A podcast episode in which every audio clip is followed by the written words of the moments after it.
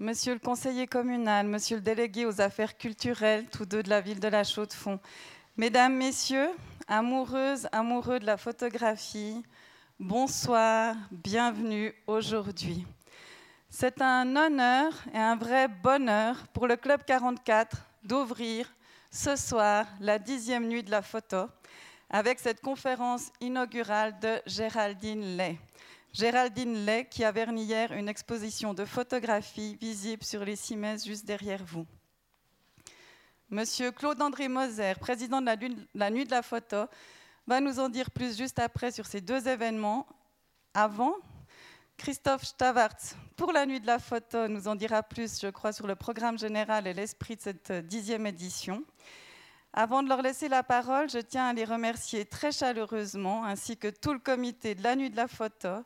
J'ai une pensée aussi particulière pour André Moser, cofondatrice de la manifestation. Son esprit imprègne toute cette édition. André est aussi à l'origine de la forte présence de Géraldine Lay ici. J'en suis reconnaissante. Je trouve que ces photographies ou tes photographies, Géraldine, imprègne et renforce avec délice l'atmosphère cinématographique des lieux. Il y a un petit côté lynchien, j'ai toujours trouvé ici, surtout au bar. Je vous invite à le découvrir pour celles et ceux qui ne le connaissent pas juste après. Merci Géraldine d'avoir accepté d'exposer ici et de donner cette conférence aujourd'hui. C'était délicieux de t'entendre déjà hier, pour celles et ceux qui ont eu la chance. Tu parlais de ces hasards, hasards heureux qui guide ton travail, de ce goût de la rencontre. La nuit de la photo, c'est aussi cela, je crois, et c'est pourquoi cet événement est si marquant pour celles et ceux qui l'ont déjà vécu et pour la région. C'est d'ailleurs le double sens, j'ai découvert, du mot rencontre, se voir à nouveau, se retrouver avec cette idée de répétition, mais aussi tomber sur quelque chose par hasard, faire surgir l'inattendu. Oui, chaque année, la nuit de la photo nous offre trouvailles et retrouvailles, Bravo et merci encore à toutes celles et ceux qui font vivre cette manifestation. Et merci aux photographes ici présents et bien sûr aux membres bénévoles, etc. J'invite Christophe Stavart à me rejoindre. Je te laisse la parole.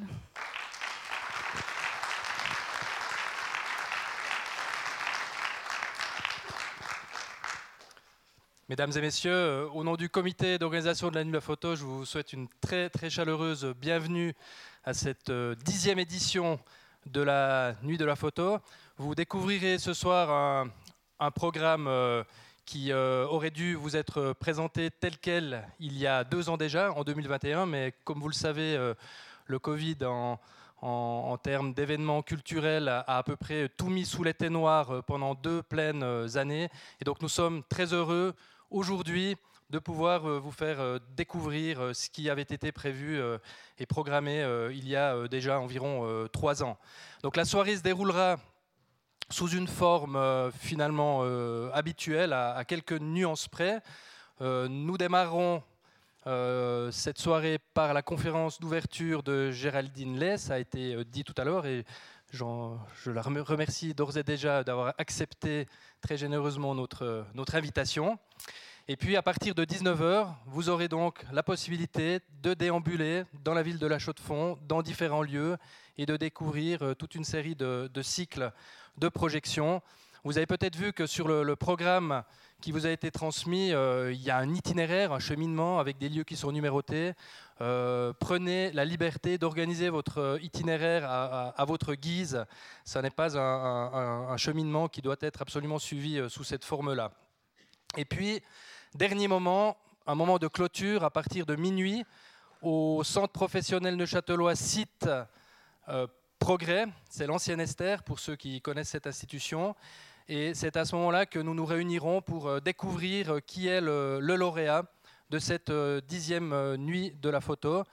Pour mémoire, c'est le public qui vote tout au long de la soirée. Vous avez la possibilité de remplir des petits bulletins de vote sur chaque site et euh, d'apprécier les différentes séries qui vous, sont, euh, qui vous sont proposées, qui sont proposées à votre contemplation, à votre sagacité. Donc n'hésitez pas aussi à participer au vote pour euh, donner votre, vos, vos, suffrages aux photographes que vous préférez. Quelques remarques à présent sur cette programmation qui vous attend cette année.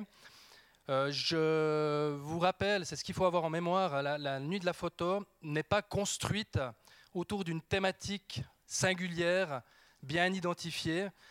C'est un choix, sans doute discutable, mais qui est euh, assumé par les programmateurs depuis euh, les origines de la manifestation. S'il fallait tout de même trouver une dominante dans cette programmation, on dirait que majoritairement, il s'agit pour nous de mettre en valeur des travaux reconnus ou méritant d'être reconnus à nos yeux et qui explorent par la photographie documentaire des thématiques sociales, politiques, environnementales, brûlantes, en prise avec notre actualité. Des séries qui euh, parviennent en nous, je crois, je l'espère, à interroger à faire un peu vaciller, à déconstruire certaines images toutes faites que nous avons, des stéréotypes somme toute euh, pauvres que nous avons de, ces réalités qui sont interrogées. Quelques exemples de, séries qui entrent dans cette euh, catégorie. Vous aurez la, chance de découvrir, notamment au Temple allemand, toute une série de photographes qui finalement s'intéressent à ce qu'on appelle aujourd'hui l'Anthropocène, hein, cette peut-être nouvelle ère géologique dans laquelle nous sommes entrés et qui est euh, caractérisée par euh, finalement les interventions massives depuis deux siècles de l'être humain sur la planète et qui, des interventions qui finissent par transformer géologiquement le monde dans lequel nous vivons. Donc vous verrez toute une série de, travaux qui se préoccupent de ces questions-là et qui les mettent en image. Le transhumanisme aussi, différentes séries qui euh, s'interrogent euh, sur les questions liées à l'homme augmenté, comme on dit également, ou bien encore différentes séries au cinéma ABC autour de la thématique du théâtre du pouvoir. le pouvoir est un théâtre, le pouvoir est image, et il y a beaucoup de photographes qui jouent justement à déconstruire les images, les imaginaires du pouvoir. Et donc, euh, si cette thématique vous intéresse, n'hésitez pas à, vous rendre euh, au cinéma ABC euh, tout à l'heure. Cette approche-là n'épuise pas et de loin euh, la programmation de, la, nuit de la photo. Euh, on en aura la preuve tout à l'heure avec la conférence de Géraldine Lay et vous découvrirez un travaux qui est, beaucoup plus intime, intimiste et, euh, qui, aborde des problématiques différentes. Toujours par rapport à cette programmation, je vous prierai aussi de noter que le, principe de la, projection, hein, qui est au, cœur de la nuit de la photo depuis ses débuts, euh, élimine d'emblée toute une gamme de travaux plus artistiques, voire plus artisanaux, euh, où la matérialité de l'objet photographique euh, est en jeu. il est évident que vouloir rendre compte par la projection de travaux de ce type-là serait une, euh, véritable trahison. Donc euh, on, ne peut pas les retenir dans euh, le cadre qui est le nôtre. Je souligne encore par rapport à la programmation que nous, avons cette, année quelques rétrospectives particulièrement intéressantes au, museau. le zoomusée de, de, de la Chaux-de-Fonds récemment inauguré. Nous avons une grande rétrospective Sebastião Salgado, euh, à l'ancien manège, vous découvrirez un, travail euh, ancien de, Lucien Clergue, le créateur des rencontres d'Arles euh, consacrées à Brasilia. Au musée d'histoire, Lucien Clergue, tout un, photographe d'architecture avec une rétrospective complète. Et puis, qu'est-ce que je dis Deux fois Clergue. Lucien Hervé, excusez-moi. Et puis encore euh, à l'ABC, euh, Raymond euh, Cochetier, un, travail sur la, nouvelle vague entre 1958 et 1968. Une nouveauté cette année, vous pourrez, si vous le souhaitez, assister à deux reprises dans l'ancienne Esther à un défilé de mode. Alors que vient faire ce défilé de mode dans une nuit de la photo? Eh bien, ce sont des travaux d'étudiants en stylisme de l'école d'art appliqué de la ville qui se sont inspirés euh, d'œuvres photographiques de Namsa Leba, qui est elle-même une ancienne étudiante de l'école d'art appliqué, qui est aujourd'hui photographe reconnue. Et donc, euh, euh, des étudiants se sont inspirés de ses travaux pour en faire des, costumes qui vous seront présentés. Et Namsa Leba est aussi la lauréate du prix André Moser, qui lui sera décerné ce soir à, à 8 heures. Et puis, une dernière remarque encore par rapport à cette programmation. Sachez que le programme qui a été euh, prévu euh, cette année est extrêmement copieux. Donc euh, ne soyez peut-être pas trop gourmand. ne vous laissez gagner, ne pas gagner par un, trop gros, gros appétit. Faites plutôt preuve de sobriété, d'humilité et, faites vos choix en fonction de vos préférences. Mais je crois qu'il est absolument impossible de vouloir tout absorber, tout assimiler ce soir. Vous risquez l'indigestion. Je passe à présent aux remerciements. Euh, cette nuit de la photo ne pourrait pas exister sans la contribution de multiples institutions culturelles et autres de, la ville qui, à chaque édition, euh, ouvrent leurs portes à notre programmation. Euh, et donc, je, les, cite à présent et les remercie vraiment vivement au, nom du comité d'organisation. Il y a bien sûr le Club 44 et sa déléguée culturelle Marie-Hélène Hatzwallen, le Musée international d'horlogerie, le Musée des beaux-arts, le Musée d'histoire, le museau, l'ancien manège, le centre de culture ABC, le centre professionnel neuchâtelois, la bibliothèque de la ville aussi, qui accueille en ce moment même une exposition qui est consacrée aux 10 ans de la nuit de la photo. Elle n'est pas ouverte ce soir, mais vous pouvez y accéder à, d'autres moments de la semaine. Je remercie également les multiples sponsors sans lesquels la manifestation euh, ne pourrait pas être, ou disons que la nuit de la photo aurait le souffle court. La loterie romande, euh, la ville de la Chaux-de-Fonds, le canton de Neuchâtel, Sandror, la Caisse cantonale d'assurance populaire, le laboratoire du bois, Arc Info, l'atelier de graphisme Supero, qui euh, s'occupe de notre ligne graphique, des affiches, du flyer, du catalogue, l'atelier de graphisme Monkey, qui s'occupe de la réalisation technique des cycles photographiques, six concepts audiovisuels en charge des dispositifs de projection, Photo 2000, la librairie Payot, la boucherie Pérou, le studio digital L'Araignée pour notre site internet, la semeuse et enfin BFM, Bière des Franches-Montagnes. Que tous ces sponsors soient vivement remerciés de notre part. Remerciements également à tous les membres du comité d'organisation hein, qui se dépensent corps et âme euh, durant toute l'année pour assurer la, programmation et la réalisation de cette soirée. Dans le comité figurent les personnes suivantes Evelyne Perrou, Anne Woodford, Clémence Schmitt, Ludivine Cotier, Jean-Claude Perrou, Rémi Lejeune et le président Claude-André Moser. Je remercie également toute une série d'autres bénévoles qui contribuent de près ou de loin à la réalisation de la manifestation, pour la rédaction des notices du catalogue, et puis tous les bénévoles ce soir qui, seront présents pour euh, accueillir les spectateurs sur les différents sites. Enfin, vous voyez que la nuit de la photo ressemble à presque une grande multinationale. Elle en a presque l'ampleur. Et puis, dernière euh, euh, intervention de ma part euh, ce soir, avant que je cède la parole à, Claude-André Moser. je rejoins les remarques qui ont été faites par Marie-Léa Fallen tout à l'heure. cette dixième édition de l'année de la photo est dédiée à la mémoire d'André Moser, qui, comme cela a été rappelé, était vraiment une cheville ouvrière de la manifestation, qui s'est beaucoup dépensé, qui a engagé à peu près tout son être pendant dix ans et qui malheureusement s'est éteinte. C'était en juillet 2021, après avoir euh, bataillé avec beaucoup de vaillance contre la, maladie qui s'était installée en, elle. Donc nous avons une, pensée émue pour elle ce soir. Je vous remercie de votre attention, puis je vous souhaite euh, vraiment une magnifique soirée à la chaux de fond. Et je cède maintenant la parole à Claude-André Moser. Merci.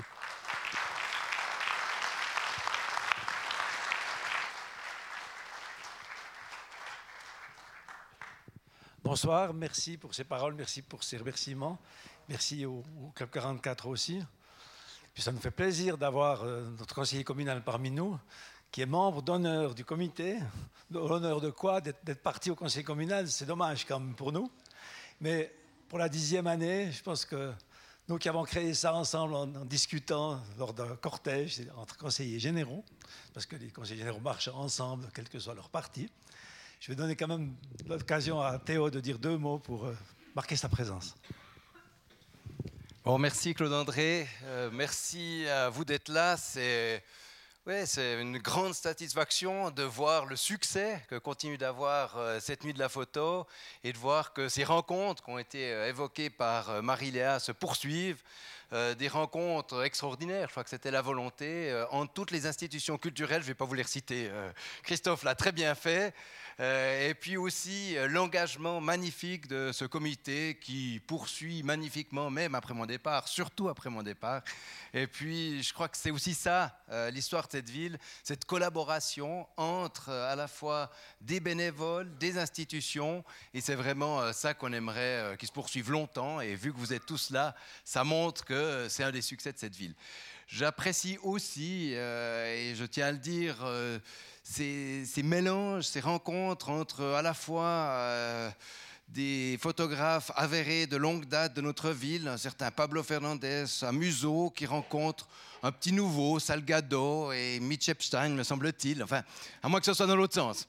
Mais euh, je crois que c'est vraiment ces rencontres assez extraordinaires entre de multiples photographes qui racontent quelque chose de notre monde euh, qui me plaît et qui nous plaise. Mais je ne vais pas faire plus long parce que la multinationale euh, qu'a évoquée Christophe est bien longue. Je tiens quand même encore vivement à remercier tout le comité et j'ai aussi évidemment une pensée émue pour euh, Claude André et André Moser qui ont vraiment contribué à la réalisation de cette nuit.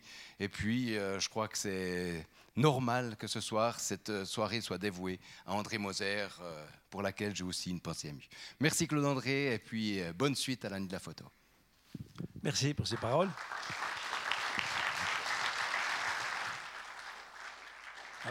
Elle est quand même là pour, nous raconter et puis nous montrer des images. C'est. Bien, bienvenue Géraldine. Il y a une, boucle, on parlait de hasard tout à l'heure. Euh, la, première rencontre avec euh, Géraldine Lay s'est faite euh, à Paris Photo, qui n'est pas forcément le meilleur endroit pour montrer des photos, parce qu'il y a parfois plusieurs photographes dans la même galerie. Et puis André et moi, on a d'emblée été séduit par les images de Géraldine. C'était il y a six ans à peu près. Et on s'est approché d'elle. Euh, elle, a accepté de participer à une projection. Et on a eu une projection il y a, cinq ou six ans que vous avez tous bien aimé. Et puis, parmi euh, les photographes qu'on aurait voulu montrer dans les expositions qu'on a créées au moment du dixième anniversaire de la Nuit de la Photo, Géraldine Lay était l'une des photographes qu'on aurait voulu montrer au Musée des Beaux-Arts. Et puis finalement, la programmation que le Musée des Beaux-Arts a faite était dirigée sur une autre vision de la photographie, si bien qu'on ne l'a finalement pas retenue, mais il y avait quand même un, regret. Puis on aurait voulu la, voir ici, et heureusement, Marie-Léa Asfallen a eu la, bonne idée d'être d'accord qu'on l'expose chez nous, pas ici. On est presque chez nous. Hein. Merci Marie-Léa de nous accueillir euh, comme ça. Et puis, malgré les complications que ça peut représenter d'amener des, photos depuis la, France, Géraldine a aussi été d'accord. C'est pas tout simple non plus. Et puis, on est parti sur cette euh, proposition. Euh, on s'est pas rendu compte à ce moment-là qu'en fait, Géraldine euh, était à Arles. Arles qui représente beaucoup pour nous, puisque c'est le, point de départ de la nuit de la photo. Un point de départ qui a commencé avant 10 ans, puisque j'allais régulièrement en famille chez les Béguins, puis c'est eux qui m'ont fait, Thierry Béguin qui est là d'ailleurs, Antoinette aussi. C'est grâce à eux que j'ai découvert la photo, en allant régulièrement à partir de chez eux, euh, voir euh, de nombreuses éditions, une, vingtaine, avant que finalement on ait envie d'exporter une partie de cette, ces rencontres d'Arles ici. Et puis, au fil, j'ai découvert, en fait, après avoir décidé, euh, proposer l'exposition, en se rencontrant à Arles, que Géraldine Lay, en fait, était devenue euh, arlésienne. Presque. Elle n'a pas pris l'accent. Géraldine Lay est née près de Mâcon. Euh, elle, a, est partie à Arles, qui a une, la principale école de photographie de France, je crois qu'on peut bah, dire ça. C'est l'école nationale, en fait, c'est la seule. Voilà. Non, mais après, il y a d'autres écoles, mais l'école d'Arles est la seule école euh, d'État. En fait, euh, les autres, après, ce sont des écoles privées, c'est pas la même chose, elles n'ont pas le même statut, en fait. Et puis, elle est restée à Arles, euh, elle a fait une spécialisation dans, dans l'édition, et elle est restée à Arles, et elle a été engagée par Actes Sud, et elle est toujours chez Actes Sud à Arles. Elle a la chance de pouvoir faire un métier qui est proche de sa passion, la photographie, de quand même pouvoir passer du temps à faire des résidences. Elle va vous en parler. Et puis euh, ça, on l'a découvert dans un deuxième temps et on a trouvé que c'était d'autant plus intéressant. Il y avait l'expo, il y avait son travail qui nous plaît beaucoup. Et puis il y avait euh, cette expérience, ces influences qu'elle peut avoir et l'immense connaissance qu'elle a du monde photographique. Je lui donne la parole, elle saura beaucoup mieux euh, que ce que je peux encore dire Merci.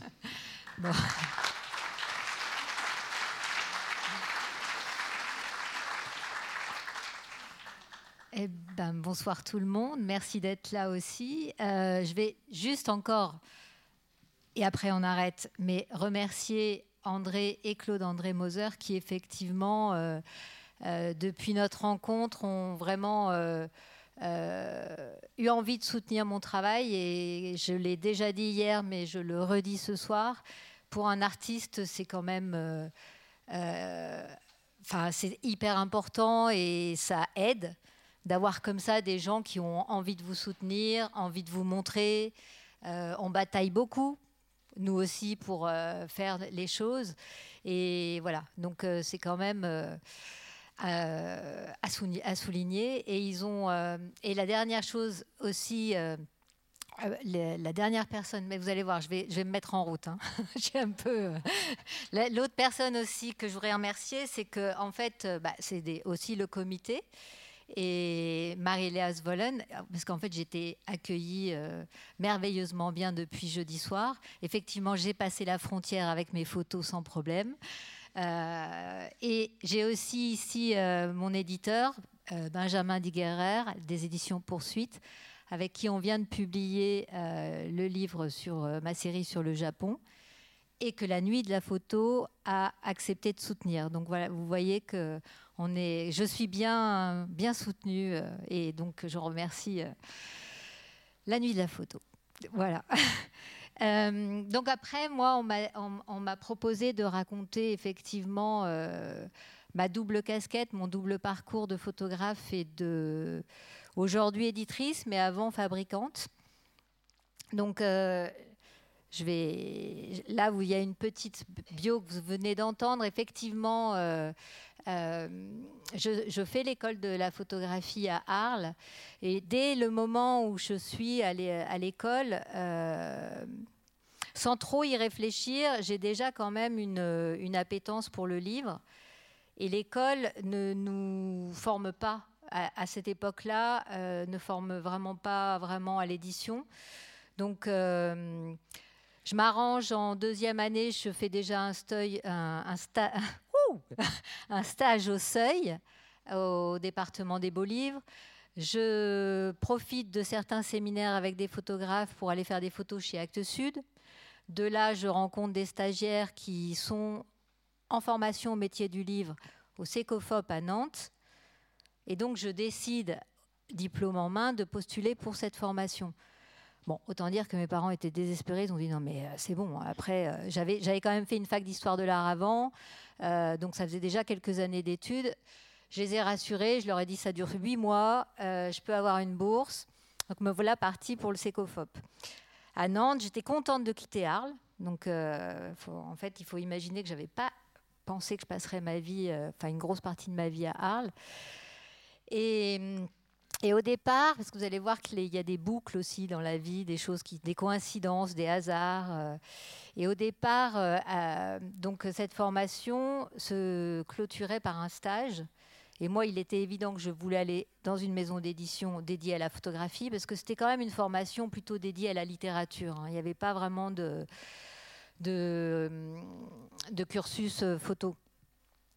Et donc moi, je, postule plutôt pour des maisons d'édition parisiennes, et notamment à l'époque Nathan, qui abritait la collection Photopoche, dont euh, collection que j'affectionnais déjà beaucoup. Et puis, je postule aussi chez Actes Sud. Euh, et euh, je rentre en stage chez Actes Sud. Donc à ce moment-là, Actes Sud a un tout petit département art. Donc moi, j'ai un rendez-vous téléphonique. Je leur dis, bon, écoutez, moi, je veux faire un stage chez vous, mais je veux faire un stage sur la photographie. Et ce que je ne savais pas, c'est qu'en fait, la photographie, en gros, l'art était porté par euh, Jean-Paul Capitani, qui était à la fois aussi le directeur, euh, enfin le co-directeur des éditions Actes Sud, et par le fabricant. Donc j'arrive en stage euh, dans le service de fabrication, métier que je soupçonnais à peine. Voilà.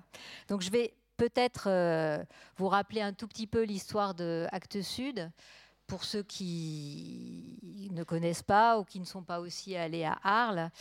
Donc, euh, Actes Sud, c'est une maison d'édition créée par Hubert Nissen et Christine Leboeuf en 78, où il s'installe. En fait, c'est un ancien euh, publicitaire qui était en Belgique, je crois, qui décide de créer cette maison d'édition et qui s'installe au Paradou dans les Alpilles.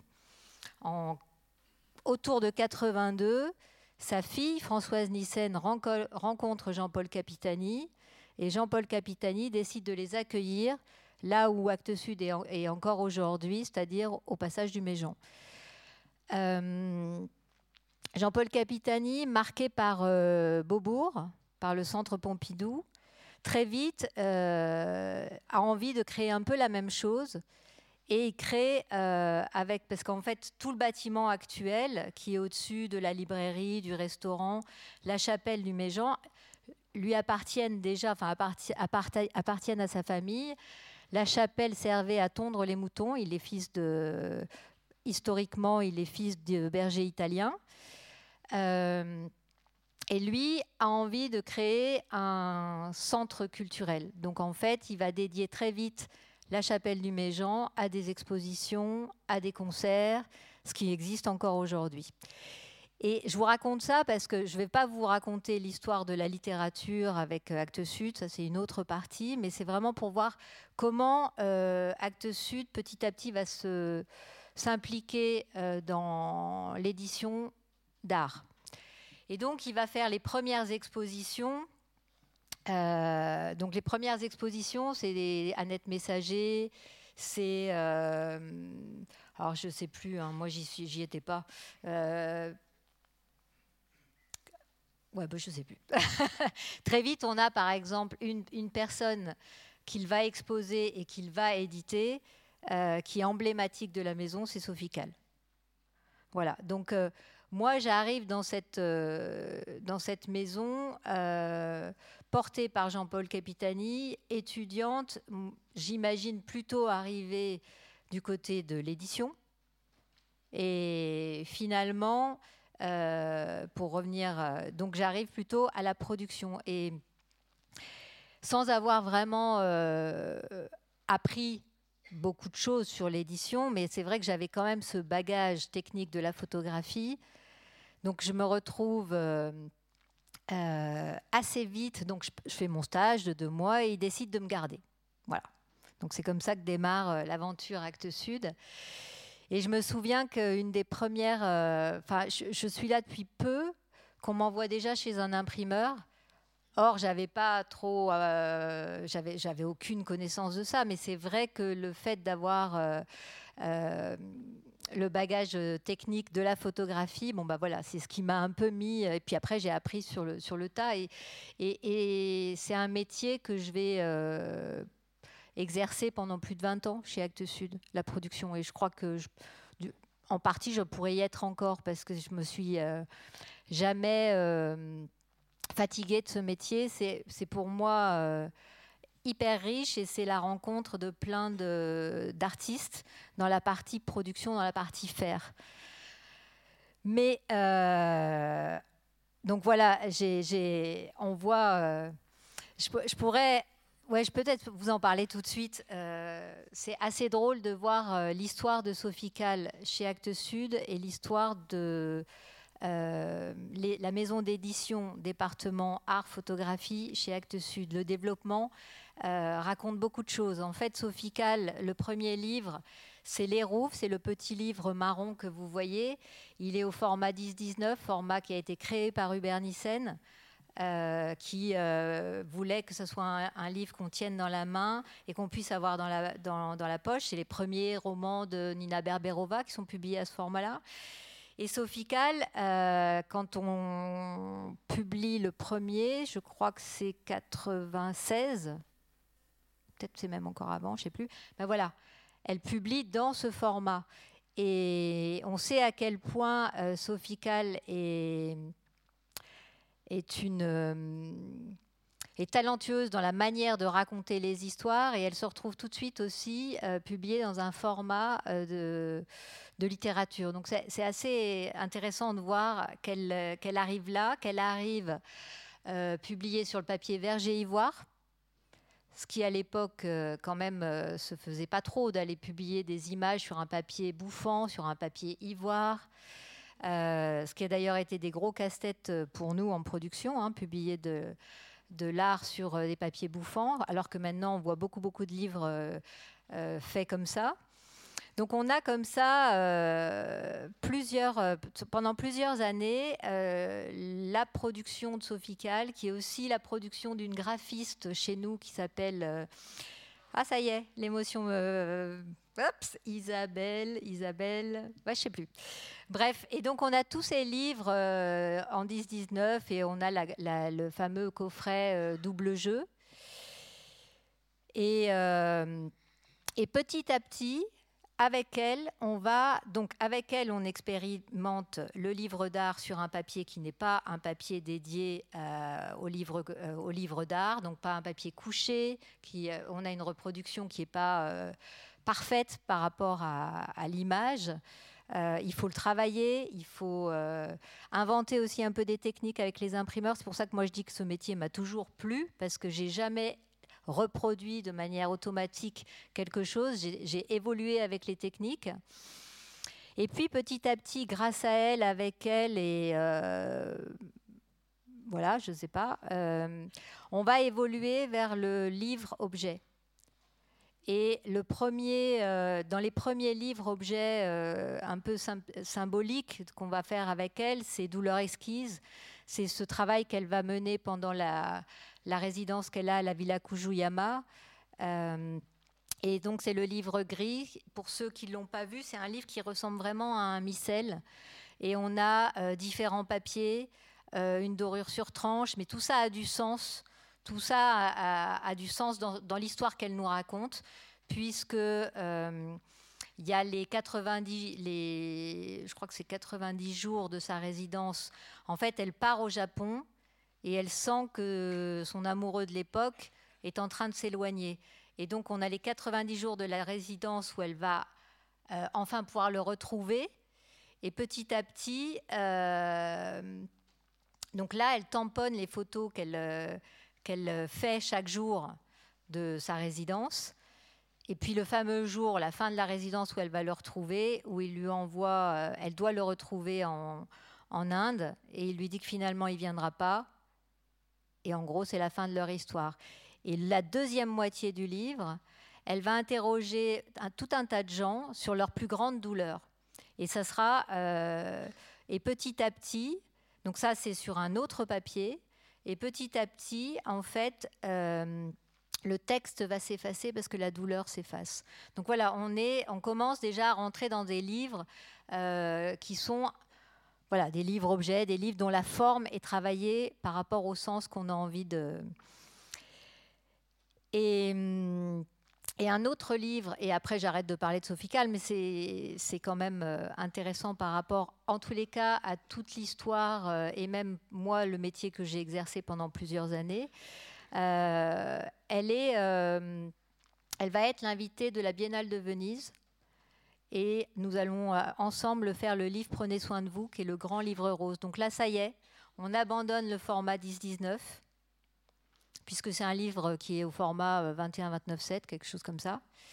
Et là aussi, c'est un livre qui, pour moi, dans l'édition d'art, est un peu euh, euh, caractérise aussi une, grande bascule. C'est que, je ne veux pas dire que c'est le seul et que c'est le premier, mais ça fait partie des premiers livres où on va commencer aussi à s'amuser sur les formats en fait, les, les formats de, non, ça y est, j'ai perdu mon fil. Je repars. En gros, chaque, comme elle va, donc l'histoire de ce livre, c'est que là, c'est aussi une rupture, et elle va demander à 107 euh, femmes d'interpréter cette rupture. Mais 107 femmes donc, qui ont un métier ou une, ou, euh, une personnalité particulière. Et ça, on va l'incarner dans le livre. Ça veut dire que quand il y a une écrivaine qui donne son interprétation du livre, on va, on va intégrer un petit roman, donc un format plus petit. Quand c'est une aveugle qui va donner son interprétation, on va intégrer euh, du braille. Donc tout ça euh, va être un casse-tête infernal en production. Ça va durer deux ans de réflexion. Et euh, ça marque aussi pour nous, c'est le début de de toute une série de livres qu'on va, penser autrement que juste euh, un livre, un format. En fait, on va sortir un peu du, du cadre euh, de la boîte, c'est pas de la boîte blanche, mais en gros, euh, une page, une photo, une page, une photo. Alors, ça faisait déjà un peu longtemps qu'on était sorti de ça, mais on est encore plus loin dans la pensée du livre-objet. Voilà. Après, j'arrête un petit peu sur Sophie Cal, mais si, j'ai quand même une, chose pour vous dire, et, par exemple, euh, vous imaginez l'histoire de, des histoires vraies de Sophie Kahl, ça doit être euh, le deuxième livre qu'on publie d'elle. Et aujourd'hui, on est encore en train d'en faire des éditions nouvelles. On en est à la neuvième édition. C'est un, livre qui a une durée de vie euh, complètement incroyable. C'est un 10-19, mais voilà, c'est juste la le petit clin d'œil. Bon, alors, entre-temps, je suis quand même. Euh, donc en fait, je suis sortie de l'école de photo euh, et très vite, j'ai fait cette formation au métier du livre et j'arrive en stage chez Actes Sud et je reste. Donc j'ai pas beaucoup de temps de me poser la question de ma photographie. Alors j'ai quand même une chance, c'est que je suis à Arles. Mon compagnon est, au tout début est encore à l'école. Je suis entourée par des étudiants de l'école, donc euh, heureusement, j'ai pas le temps d'abandonner la photographie. Hum, mais malgré tout, j'avais quand même un métier à apprendre. Donc, euh, au début, je, je, suis toujours baignée euh, dans la photographie, mais, mais je ne trouve pas encore tout à fait comment, comment je vais pouvoir poursuivre mon travail. Et on m'offre un, petit appareil, un petit Mew, un petit compact. et et je vais commencer à faire ces photos de manière euh, irréfléchie, contrairement à ce qu'on nous a enseigné pendant trois ans à l'école de photographie, où il fallait toujours euh, euh, parler de notre travail, donner nos intentions. Et là, j'avais complètement, voilà, j'ai commencé en, sortant complètement de, de cet esprit-là. Et, de faire des photos un peu tout le temps, un peu. Bah, je vais vous montrer des photos. Et puis, au bout d'un an, deux ans, avec euh, trois amis, on regrettait ce moment euh, partagé à l'école des séminaires, où on parlait de nos photographies et, euh, et, on décide de recréer ça entre nous. Et puis à un moment, donc les trois, mes trois collègues, enfin mes trois amis sont Céline Clanet, Geoffroy Mathieu et François Deladerrière. Et puis à un moment, Geoffroy Mathieu euh, dit non mais en fait, euh, on admire tous les gens qui se mettent en collectif, qui font des choses et tout ça. Pourquoi pas nous? Et c'était pas, c'était plus l'idée. Donc, on, décide de, de, promouvoir une exposition collective parce qu'on avait le sentiment qu'on défendait une même pratique qui tournait plus autour d'une euh, poétique que d'une intention intention pré-photographique. On, travaillait tous euh, de manière euh, très libre et très instinctive. Et on avait du mal à défendre cette idée-là et on avait du mal à présenter notre travail. Mais on était aussi euh, tout jeune. Hein. Et, le fait de se mettre ensemble, ça nous a aidé à aller voir des gens et aller leur présenter notre travail. Et c'est la galerie de Visu à Marseille qui a été la première à montrer ce travail. Et et ensuite, euh, c'est aussi l'éditeur Filigrane qui a été le premier à, publier notre travail. Donc ça, c'était en 2005. Et moi, euh, vous voyez, je faisais vraiment euh, des photos tout le temps. Tout le temps, plutôt dans mon quotidien, sans intention de raconter ma vie.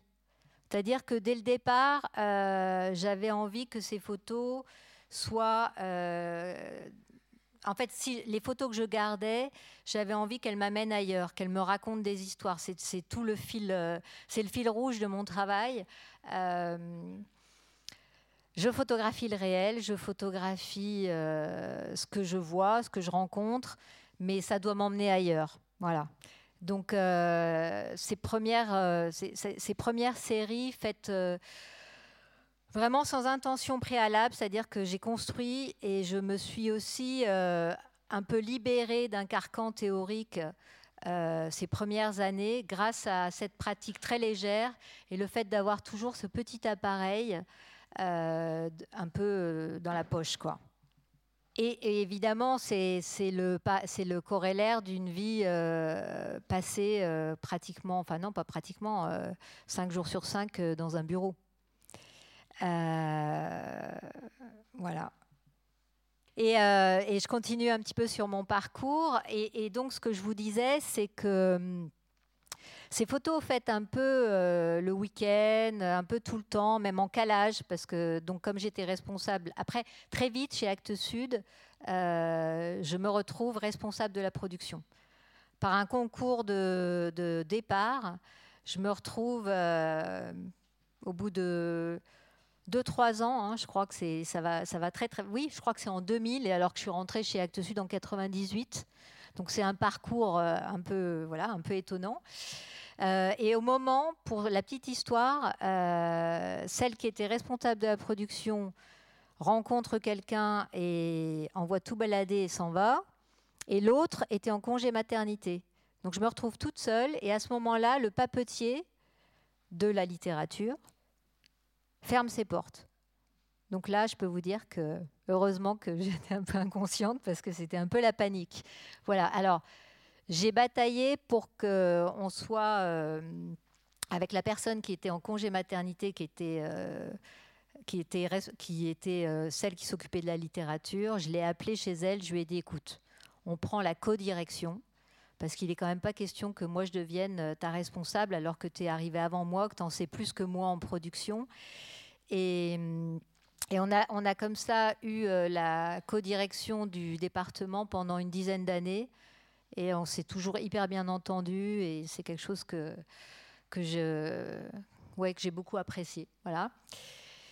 Euh, et, et, donc, euh, pour revenir à la photographie, euh, j'ai jamais eu envie d'avoir un travail euh, autobiographique.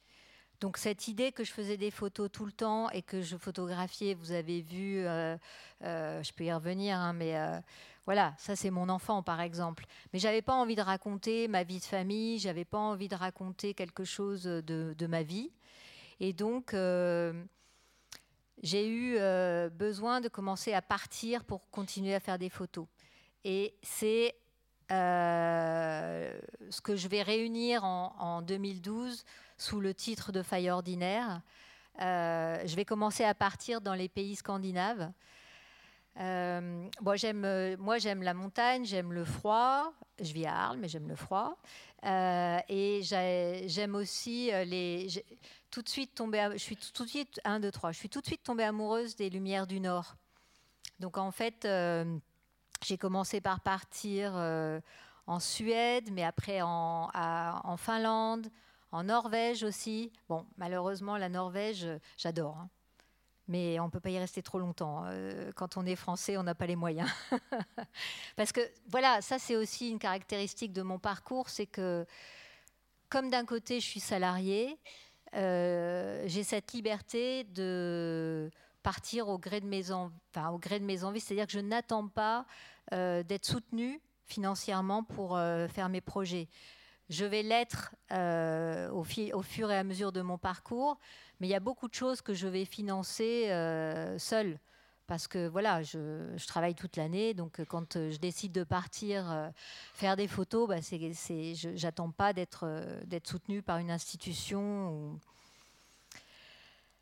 donc voilà, donc après, c'est quand même faille ordinaire, ça reste un travail très libre. Donc ça va être plusieurs années de photographie, mais encore une fois, j'ai une pratique, on pourrait dire street photographie.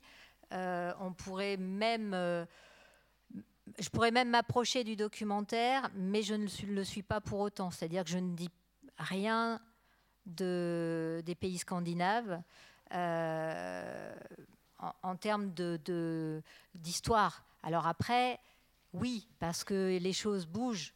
Donc ce que j'ai photographié, euh, euh, c'était à un moment dans, l'histoire, mais, mais, je ne raconte pas l'histoire d'un pays, je ne raconte pas de choses en termes documentaires.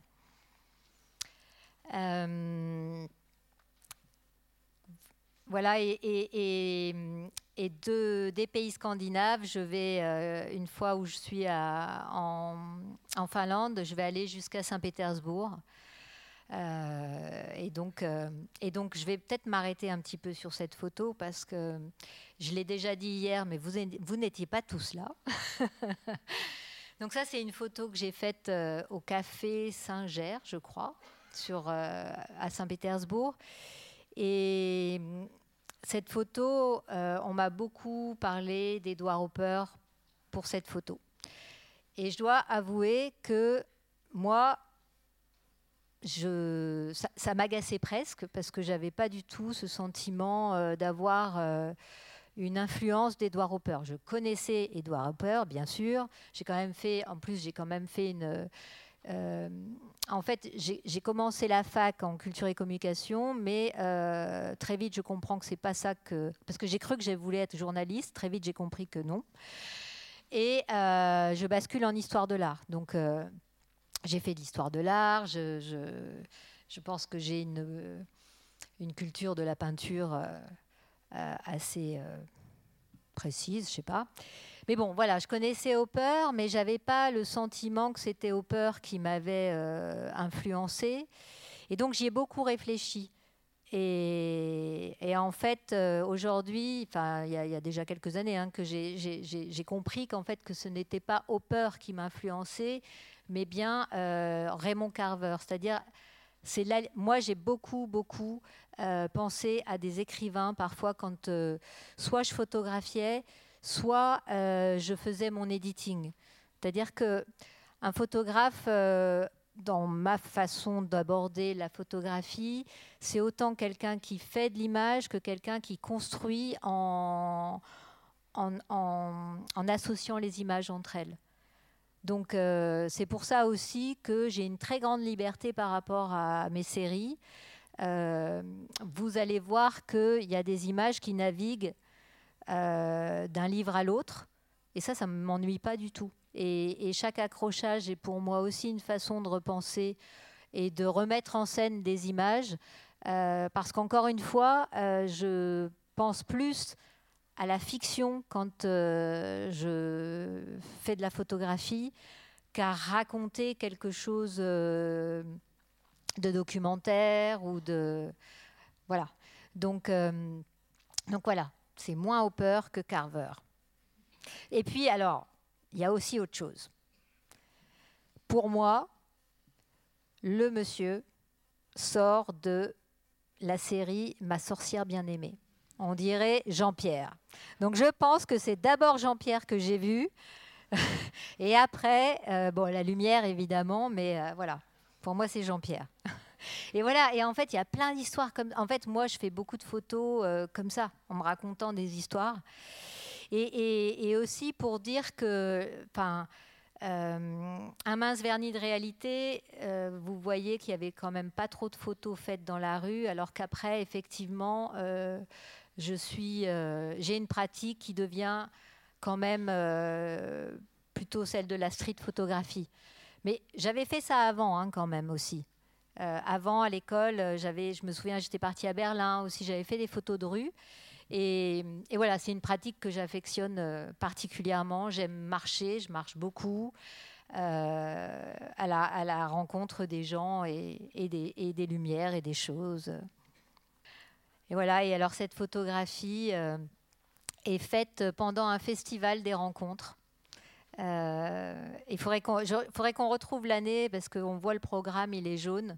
Donc je pense que c'est les années belles, mais je ne sais plus euh, quelle année. Donc il faut imaginer qu'à cette période-là, euh, euh, je pars, donc je, construis mon travail vraiment par fragments. Donc c'est des, des, c'est des voyages que je fais de 10 jours maximum parce qu'en fait, j'arrive pas à partir sur des longs temps. Et je et, quoi? Et voilà, donc en fait, c'est vraiment 5 jours par-ci, 5 jours par-là. Euh, voilà. Et là, l'histoire, je ne vais pas raconter toute l'histoire de la photo, mais vous allez voir qu'il y a un, un, rapport avec mon double parcours.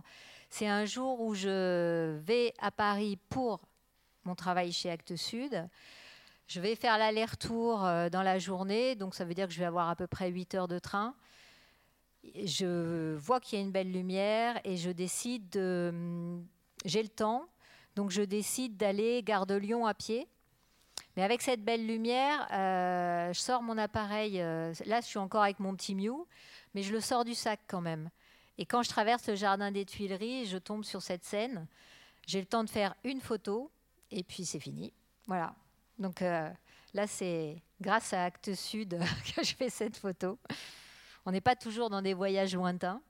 Euh, ouais, je, je, voilà, ça c'est vraiment toute la partie mes, mes voyages successifs euh, euh, dans les pays du Nord. Et, et en même temps, euh, je commence les résidences. On va me proposer une première résidence en 2008 à Saint-Gaudens, une double résidence d'ailleurs, puisque ça a été une résidence qui avait été euh, euh, avec euh, mon compagnon François de la Derrière. Et elle, s'était amusée, Valérie Mazouin, de nous inviter tous les deux pour voir en fait comment on s'en sortirait en tant que couple de photographes. Et et il y a des photos de... Enfin bon, bref. et puis, il y a une deuxième résidence euh, qui est importante pour moi, qui est même euh, très importante, euh, c'est celle de Diaphane. Alors, la rencontre avec Diaphane, elle est avant 2009. Je postule à leur résidence et je ne suis pas choisie. Donc bon, bam, je me prends un petit échec dans la, dans la figure. Mais en fait, ils m'appellent quelques temps après pour participer à leur projet Destination Europe. Et leur projet Destination Europe, c'était des mini-résidences où il y avait 500 euros. Il fallait partir sur une destination Ryanair de Beauvais on avait un voyage de 5 jours, il fallait faire avec les 500 euros, quoi, en gros. Et donc moi, à ce moment-là, je suis encore dans mes pays scandinaves et euh, je me dis, bon, bah, il faut pas aller là où tu vas toute seule, choisis un endroit où tu n'irais pas sans eux. Et je choisis Glasgow parce que j'avais aucune, euh, j'avais pas forcément très envie d'aller euh, ni en Écosse ni en Angleterre. J'avais pas euh, un imaginaire autour du Royaume-Uni. Donc je décide d'aller à Glasgow et au dernier moment, je décide même d'aller à Glasgow avec mon fils de 6 ans. Donc voilà, c'est l'histoire. Et en fait, c'est le coup de foudre. C'est cinq jours où j'ai gardé des images importantes de la série qui deviendra la série North End, puisqu'après je vais partir pendant 5-6 ans au, d'abord en Écosse, puis après au Royaume-Uni. Donc voilà, la rencontre avec Diaphane, elle se fait par le projet Destination Europe. Et ensuite, il m'invite à faire la résidence à Beauvais, qui est où commence la scène. Et là aussi, vous allez voir, je vais rebondir sur Actes Sud. Donc, euh, résidence euh, à Beauvais. Donc, euh, moi, en fait, à chaque fois qu'on m'invite en résidence, euh, je préviens les organisateurs, je leur dis attention. La difficulté avec moi, c'est que je ne peux pas passer un mois continu euh, sur un lieu de résidence. Je vais venir plein de fois. Donc souvent, le budget de la résidence, bah, il passe pas mal dans les transports. Parce qu'en fait, je suis obligée de, travailler de manière fragmentée parce que je ne peux pas lâcher mon boulot pendant un mois, euh, deux mois. Enfin, c'est voilà. Donc ça, c'est le frein entre guillemets de cette double, de ce double parcours. Hein. Mais bon, voilà, on se construit avec. Euh, et, la, résidence donc euh, à Beauvais a été très importante parce qu'il y, a bon déjà moi je suis très contente de, de, la rencontre que j'ai faite avec eux, du travail que j'ai mené avec eux. Et, et, en fait, il va y avoir un livre. Euh, et alors là, j'ai oublié un truc. C'est qu'on me demande pour ce livre euh, de proposer euh, un écrivain. Et dans les écrivains importants qui ont compté pour moi, donc c'est là où vous allez dire, elle a menti, il y a François Bon. Et François Bon a écrit sur Édouard Hopper. Et donc ça, je pense quand même que ça, a compté. Je veux dire, il n'y a pas que Raymond Carver. Je dis un peu une bêtise. Il y a aussi, enfin, il y a aussi François Bon et il y a aussi certainement euh, Hopper. Mais comme Hopper est aussi très photographique, voilà, tout ça, ça se, nourrit. Mais voilà. Et François Bon va accepter d'écrire euh, sur euh, la série réalisée à Beauvais. Et, et donc, il va y avoir le livre. Et moi, qui étais restée très euh, pudique sur mon travail de photographe chez Actes Sud, je n'en parlais jamais. Et il y a même quelques fois, bah, il, se souvenait bien hein, que j'étais sortie de l'école de photo. Il y a quelques fois où on m'a demandé de faire des photos euh, pour les expos et tout ça. À chaque fois, j'ai dit non. J'étais un peu euh, militante. J'ai dit non. On fait appel à des photographes, donc c'est le métier. C'était pas, voilà. Et, quand même, au moment où euh, j'ai ce livre euh, publié, je l'offre à Jean-Paul Capitani. Et là, il me dit, écoute, euh, moi j'aime bien, j'aime bien ton travail, j'aime bien ce que tu fais. quand tu es prête, si tu veux, on fait un livre ensemble. Donc c'est voilà. Donc et ça sera Faille ordinaire. Ça sera notre premier, euh, ça sera mon premier livre publié chez Actes Sud euh, ensemble. je dois avouer que quand euh, j'ai fait le, le, livre Faille ordinaire chez Actes Sud, le premier, parce que je vais en faire deux, il y aura Faille ordinaire et North End. Le premier, c'était pas forcément hyper confortable pour moi parce que j'étais un peu des deux côtés, c'est-à-dire que j'ai travaillé avec des gens avec qui je travaille euh, depuis, euh, je travaillais depuis des années, puis là d'un seul coup j'étais l'artiste. Voilà, c'est, faut l'assumer. Mais, mais c'était moi hein, qui me posais des problèmes. Hein. Tout le monde, je crois, n'était pas forcément euh, gêné par ça, mais moi oui. et, c'est marrant parce que quand je suis arrivée à Beauvais, j'étais déjà donc, j'avais été déjà une première fois à Glasgow. Et j'ai quand même, je pense à ça parce que là on est sur une photo, euh, je pense que j'ai quand même regardé Beauvais. Alors moi, euh, Beauvais c'était le nord de la France, c'était un territoire que je ne connaissais pas du tout. Donc je dirais que c'était euh, presque un peu un étranger pour moi, parce que moi je suis, bon, donc je viens de Bourgogne, après le sud, mais tout le nord de la France je connaissais pas du tout. Et donc quand même... je pense qu'il y avait déjà des premières résonances entre Beauvais et Glasgow, ces lumières aussi. Euh, les lumières de Beauvais qui sont aussi déjà des lumières du Nord. Euh, voilà. La brique. Et, donc, pour boucler la boucle, euh, pas la boucle de la conférence, hein, j'ai encore des choses à dire, mais non, pour boucler la boucle, après, donc, grâce à Diaphane, je pars à Glasgow. Et après, je décide de retourner en Écosse et entre 2009 et 2016, je vais y aller chaque année.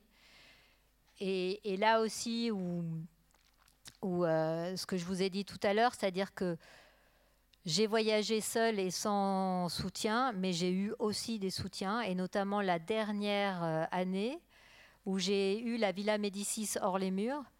Et pour la première fois depuis mon, ma sortie de l'école, je vais partir cinq semaines consécutives pour faire de la photo. Je dois avouer que c'est, voilà, c'était encore, c'est quand même une autre façon de travailler. C'est, c'était quand même agréable. Depuis, je me suis organisée un petit peu plus pour partir des longs temps, mais euh, c'était la première fois que je partais cinq semaines euh, d'affilée. Voilà, euh, c'était la première fois. Donc ça, voilà, quand je vous disais euh, le premier séjour à Glasgow, cinq jours, avec mon fils sous le bras, des photos importantes euh, tout de suite, bah, c'est cette image par exemple. cette image, je l'ai faite aussi grâce à mon fils. Parce que bon, il avait 6 ans, il était plutôt docile, donc on marchait beaucoup. Mais euh, on était en mai, mais il faisait pas très beau. Il faisait pas très chaud, donc il fallait quand même que je fasse des pauses.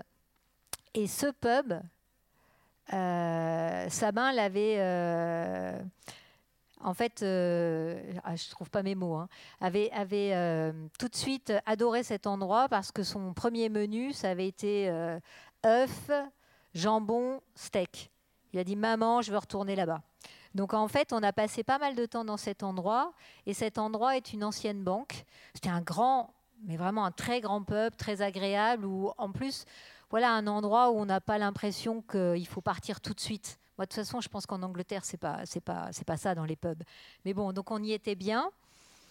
Et, et, et l'histoire de cette photo, euh, je l'ai découvert. il y, a une histoire qui se raconte dans cette photo, mais ça, je l'ai, découvert plus tard, quand la première personne qui a acheté euh, cette photo m'a fait une description, puisqu'en fait, le tableau qu'on voit derrière euh, la femme, c'est un tableau d'Adam Smith. Adam Smith, c'est la théorie de la main invisible dans la finance. Et, donc euh, ce geste suspendu de la femme et de cette main résonne avec euh, Adam Smith et la, théorie de la main invisible. Bon, voilà, c'est les hasards heureux. et alors l'autre anecdote, c'est qu'après, je suis, donc je vous dis, hein, j'y suis allée euh, trois, 4 ans de suite. Et il y a une fois où euh, je suis. Donc, je, retournais quand même souvent, souvent dans ce pub. J'aimais bien cet endroit. J'ai pas d'autres photos dans la série hein, que j'ai gardées de cet endroit. Mais je me souviens d'un Écossais euh, qui, entend, qui entend mon accent euh, et, qui voit, et qui reconnaît que je suis française et qui m'a raconté que lui, il était ancien agriculteur. Et quand vivant à côté de Glasgow, mais pas tout à fait à Glasgow. Et à chaque fois qu'il venait en ville, son grand bonheur, c'était de venir boire une bière dans ce pub qui a été sa banque. C'était comme une petite, euh, je sais pas, on sentait une petite revanche aussi.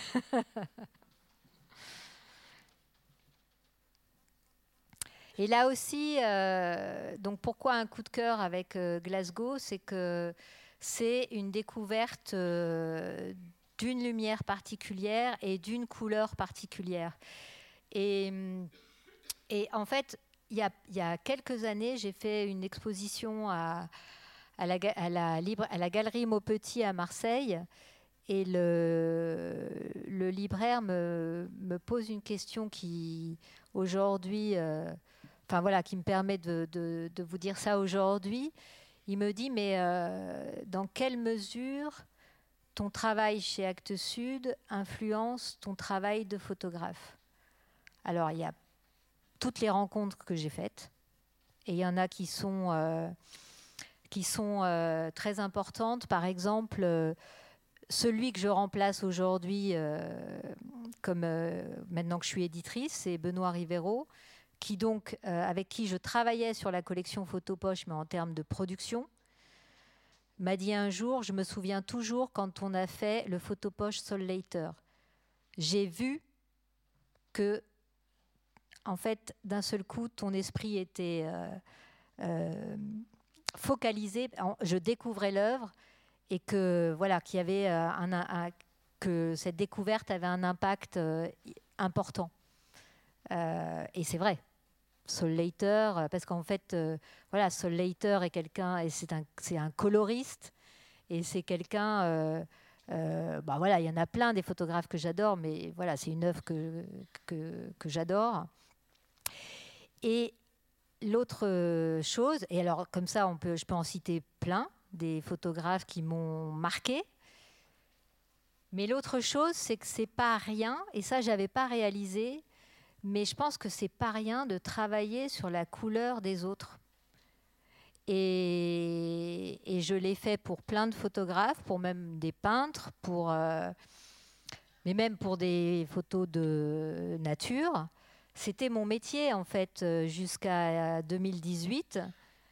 Je travaille l'image pour les autres. Donc en fait, je me glisse dans la peau euh, des autres. Je, dois écouter leurs envies, je dois écouter le, euh, là où ils veulent arriver, et je dois, avec d'autres professionnels, parce que moi je fais que diriger, hein.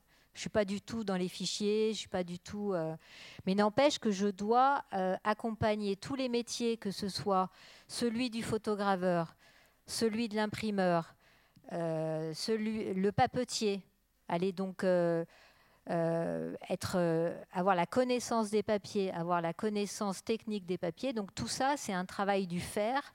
Et ce travail du fer euh, et de la couleur, mais aussi, mais là sur mon travail, on va pas le voir, mais aussi du noir et blanc, puisque j'ai aussi beaucoup travaillé le noir et blanc, la reproduction du noir et blanc. Tout ça, évidemment, avec le recul, va nourrir mon propre travail, parce qu'on on me parle beaucoup de la couleur dans mon travail, mais effectivement, euh, je ne peux pas, euh, cacher que, que tout ça euh, est important dans mon travail, mais que j'en ai forcément aussi, j'ai forcément récolté des choses de mon métier de fabricante. Et hum, donc voilà. Donc ça, c'est la série North End. Et on voit, en fait, ce que je découvre euh, en Écosse, puis après à Manchester, c'est comment la couleur, là, va sortir sur une architecture plutôt sombre. Et il y a quelqu'un qui va en parler après moi, parce qu'il a ressorti le travail qu'il avait fait, mais avant moi, c'est De Pardon avec sa série aussi euh, sur euh, Glasgow, je crois, qui s'appelle son livre. Et on voit aussi comment la, couleur, elle fait tache euh, devant, avec un arrière, un arrière plan plutôt sombre, la brique, la brique noire. Et c'est vrai que ça, c'est une des découvertes à Glasgow et puis après à Manchester. Mais aussi la lumière et voilà.